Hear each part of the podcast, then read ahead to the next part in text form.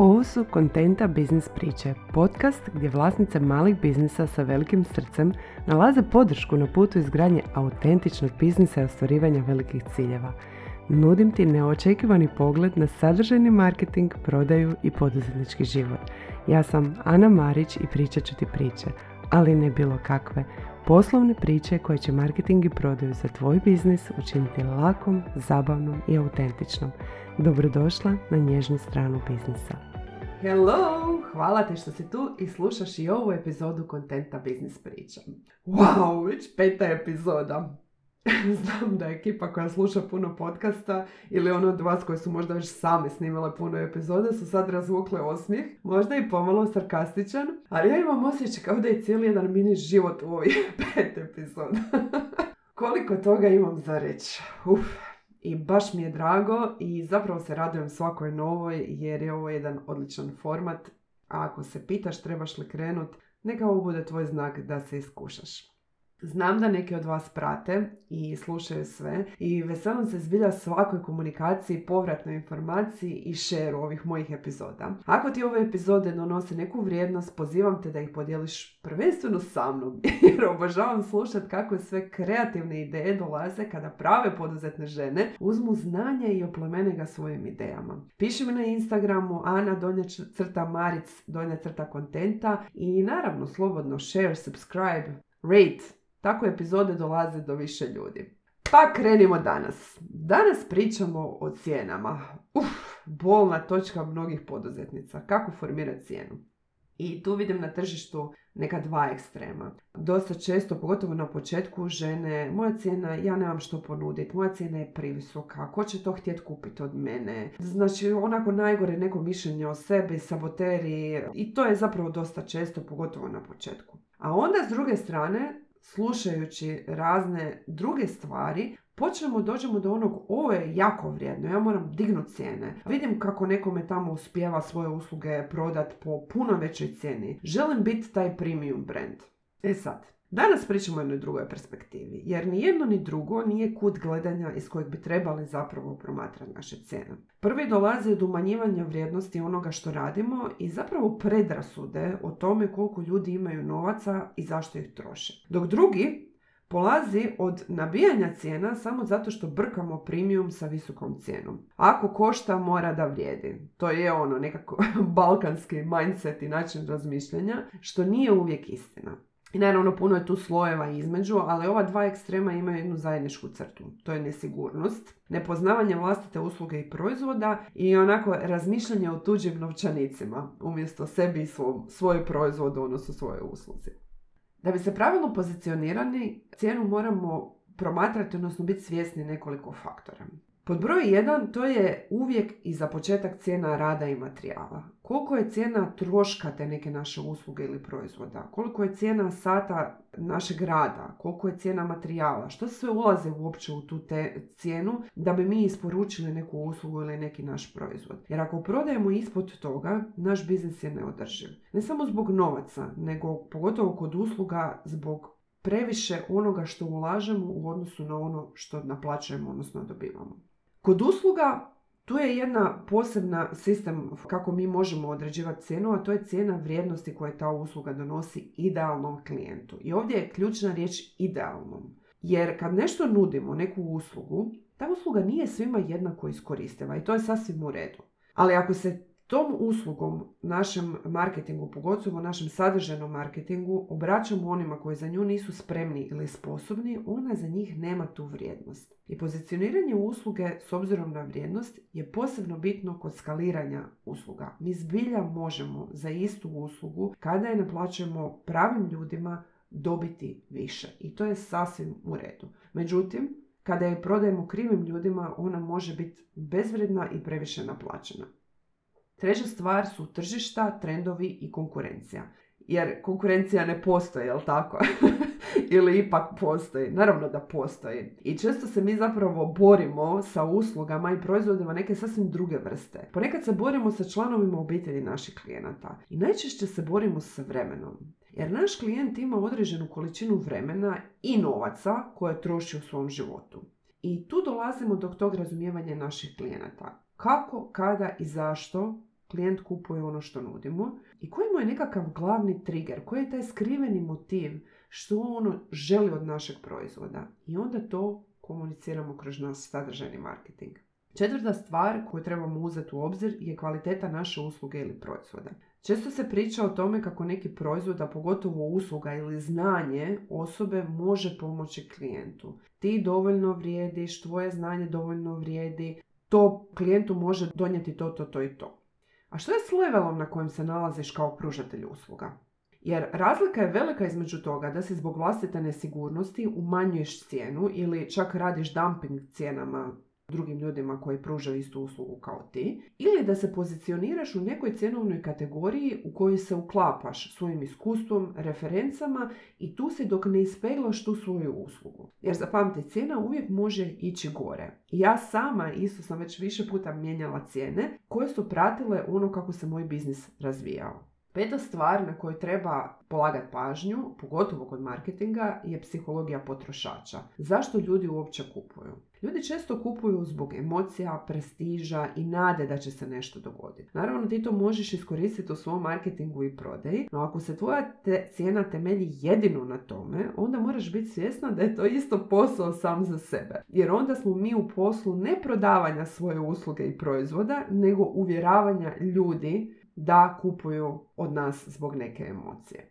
I tu dolazimo do šeste stvari, a to je manipulacija kojom se pojedini ljudi i brendovi služe da bi nam prodali. I to je dolazi do problema kada mi svoju cijenu uspoređujemo s tim ljudima. I ovdje dolazimo do tih premium brendova pod navodnike, namjerno ih stavljam pod navodnike, koji prodaju nevjerovatne cifre. A ti onako promatraš to i nalaziš se između ovog wow, koja budala bi ovo kupila i wow, zašto ja ovo ne prodajem ovako i ne zarađujem ovoliko.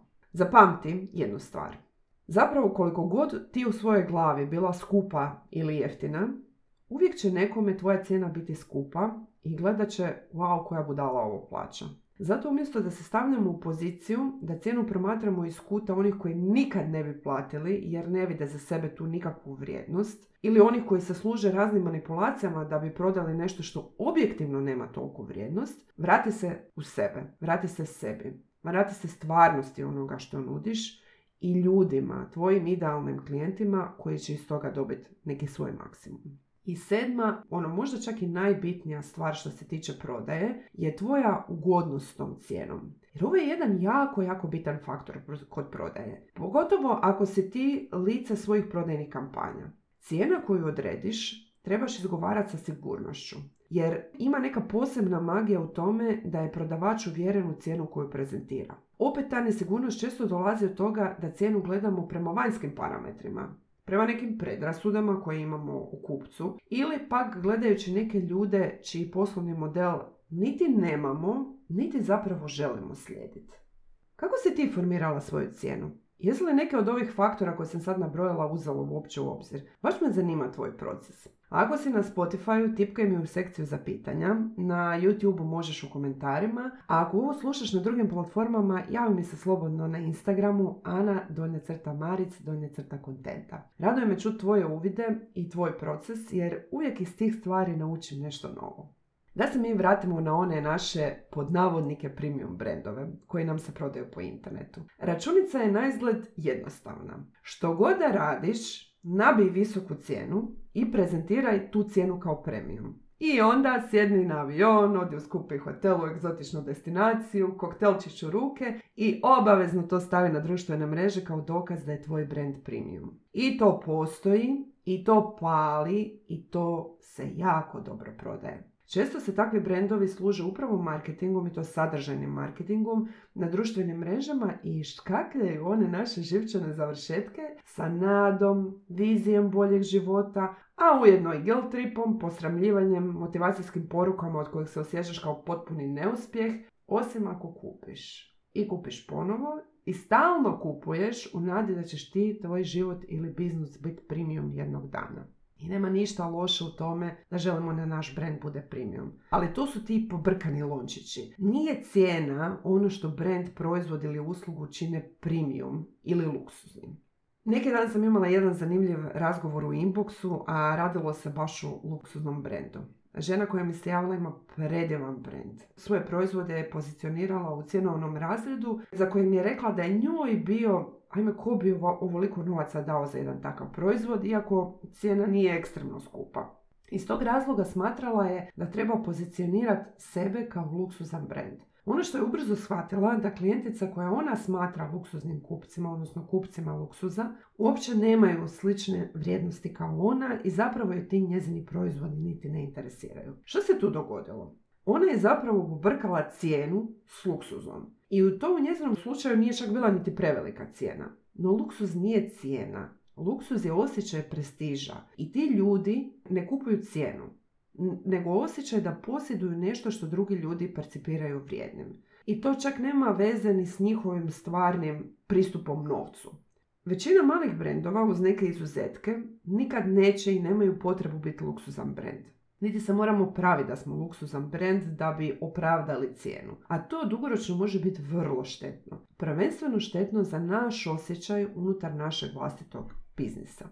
Ono na što možemo ciljati je taj premium. I za male brendove premium je sjajna pozicija. Ona u kojoj možemo skalirati za svoj rad dobivati fair kompenzaciju. E sad, što čini taj jedan premium brand? Opet, to nije samo cijena. Premium brendovi su oni koji nude visoku razinu usluge na svakom koraku i zato naplaćuju visoku cijenu. Zapravo, oni ciljaju na visoku kvalitetu za plaćenu cijenu, znači taj value for money, neovisno o tome koliko je ta cijena. Jer njihovo je obećanje kroz marketinško-prodajni proces da ćeš za cijenu koju platiš dobiti kvalitetu. I oni na tome grade svoj brand dugoročno. Na tome dobivaju zadovoljne kupce koji se vraćaju i to komuniciraju na svakom koraku. Ako se vratimo na one podnavodnike premium brendove, oni uglavnom polažu više pažnje na to da nas uvjere da su premium i da im platimo nerealno visoku cijenu, nego na kvalitetu onoga što dobivamo. I vrlo često su upareni sa nekakvim kultom osobne ličnosti i kratkoročno to zbilja može dovesti do suludih financijskih rezultata. E sad, pitanje je održivosti i one unutrašnje održivosti, znači kako osoba to percipira uopće, koliko je u redu s time što radi, ali i održivosti biznisa, jer to se htjeva stalno nove naivce, ajmo to tako reći. Što čak i na velikim tržištima kad tad počne izlaziti na vidjelo. I sada, vadi kontenta bilježnicu jer idemo konkretno. Nadam se da do sad već imaš kontenta bilježnicu. Prvo pitanje koje želim da se danas postaviš o sebi i svom biznisu je što je to tvom klijentu visoka cijena i zašto? Evo na mom primjeru. Kada sam pozicionirala svoje usluge, od početka nisam bila među najjeftinijima. Ono što je bila velika prednost mog dosadašnjeg poslovnog i životnog iskustva je da mi je omogućilo da preskočim taj dio imposter sindroma, neke druge nažalost nisam, i potrebe da budem najjeftinija samo da bi prodala nešto.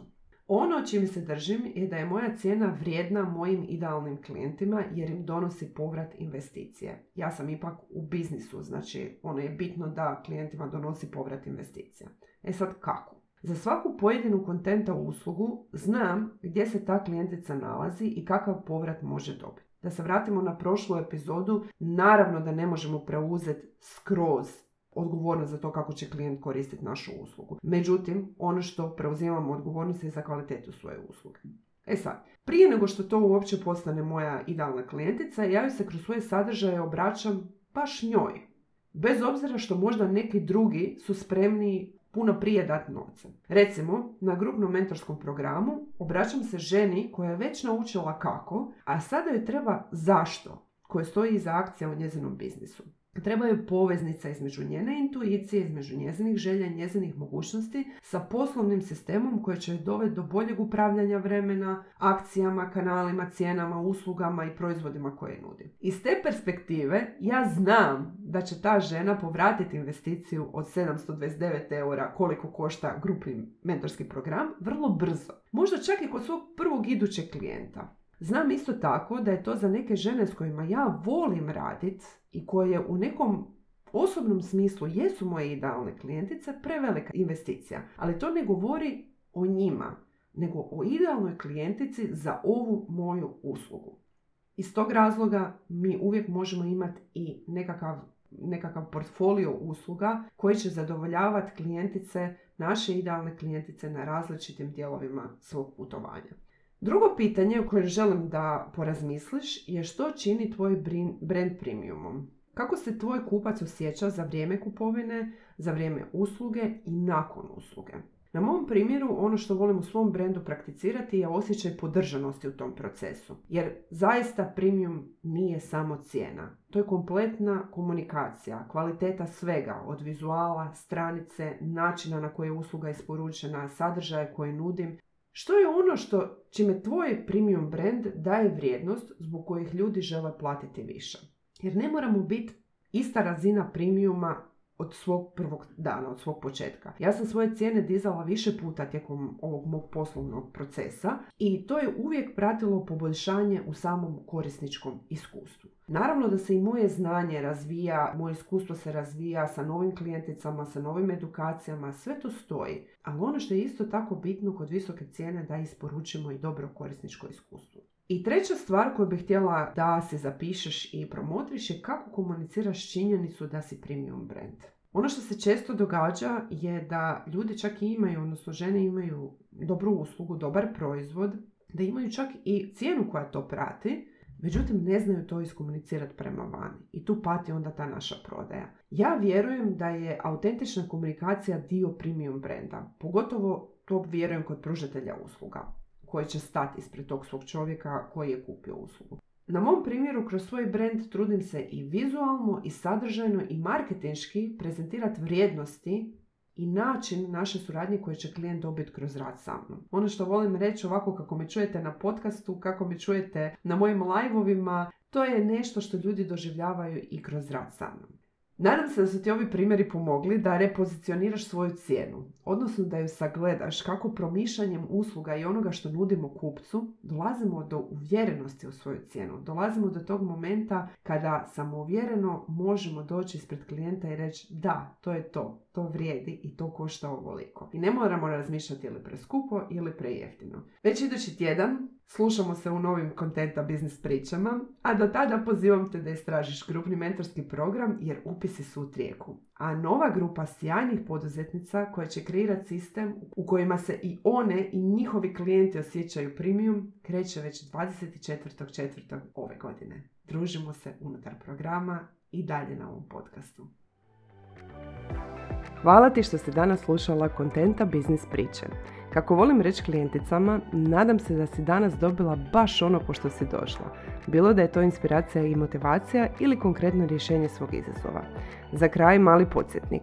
Danas je taj najbolji dan da to znanje iskoristiš za kreiranje svog autentičnog biznisa i postizanje velikih ciljeva. Ako te je ova epizoda dotakla, pomogla ti i promijenila perspektivu, pomogni joj da dođe do više ljudi. Ocijeni podcast i ostavi recenziju ili podijeli uz tag na društvenim mrežama.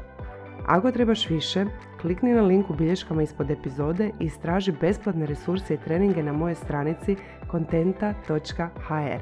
Klik na link i družimo se ponovo u idućoj epizodi.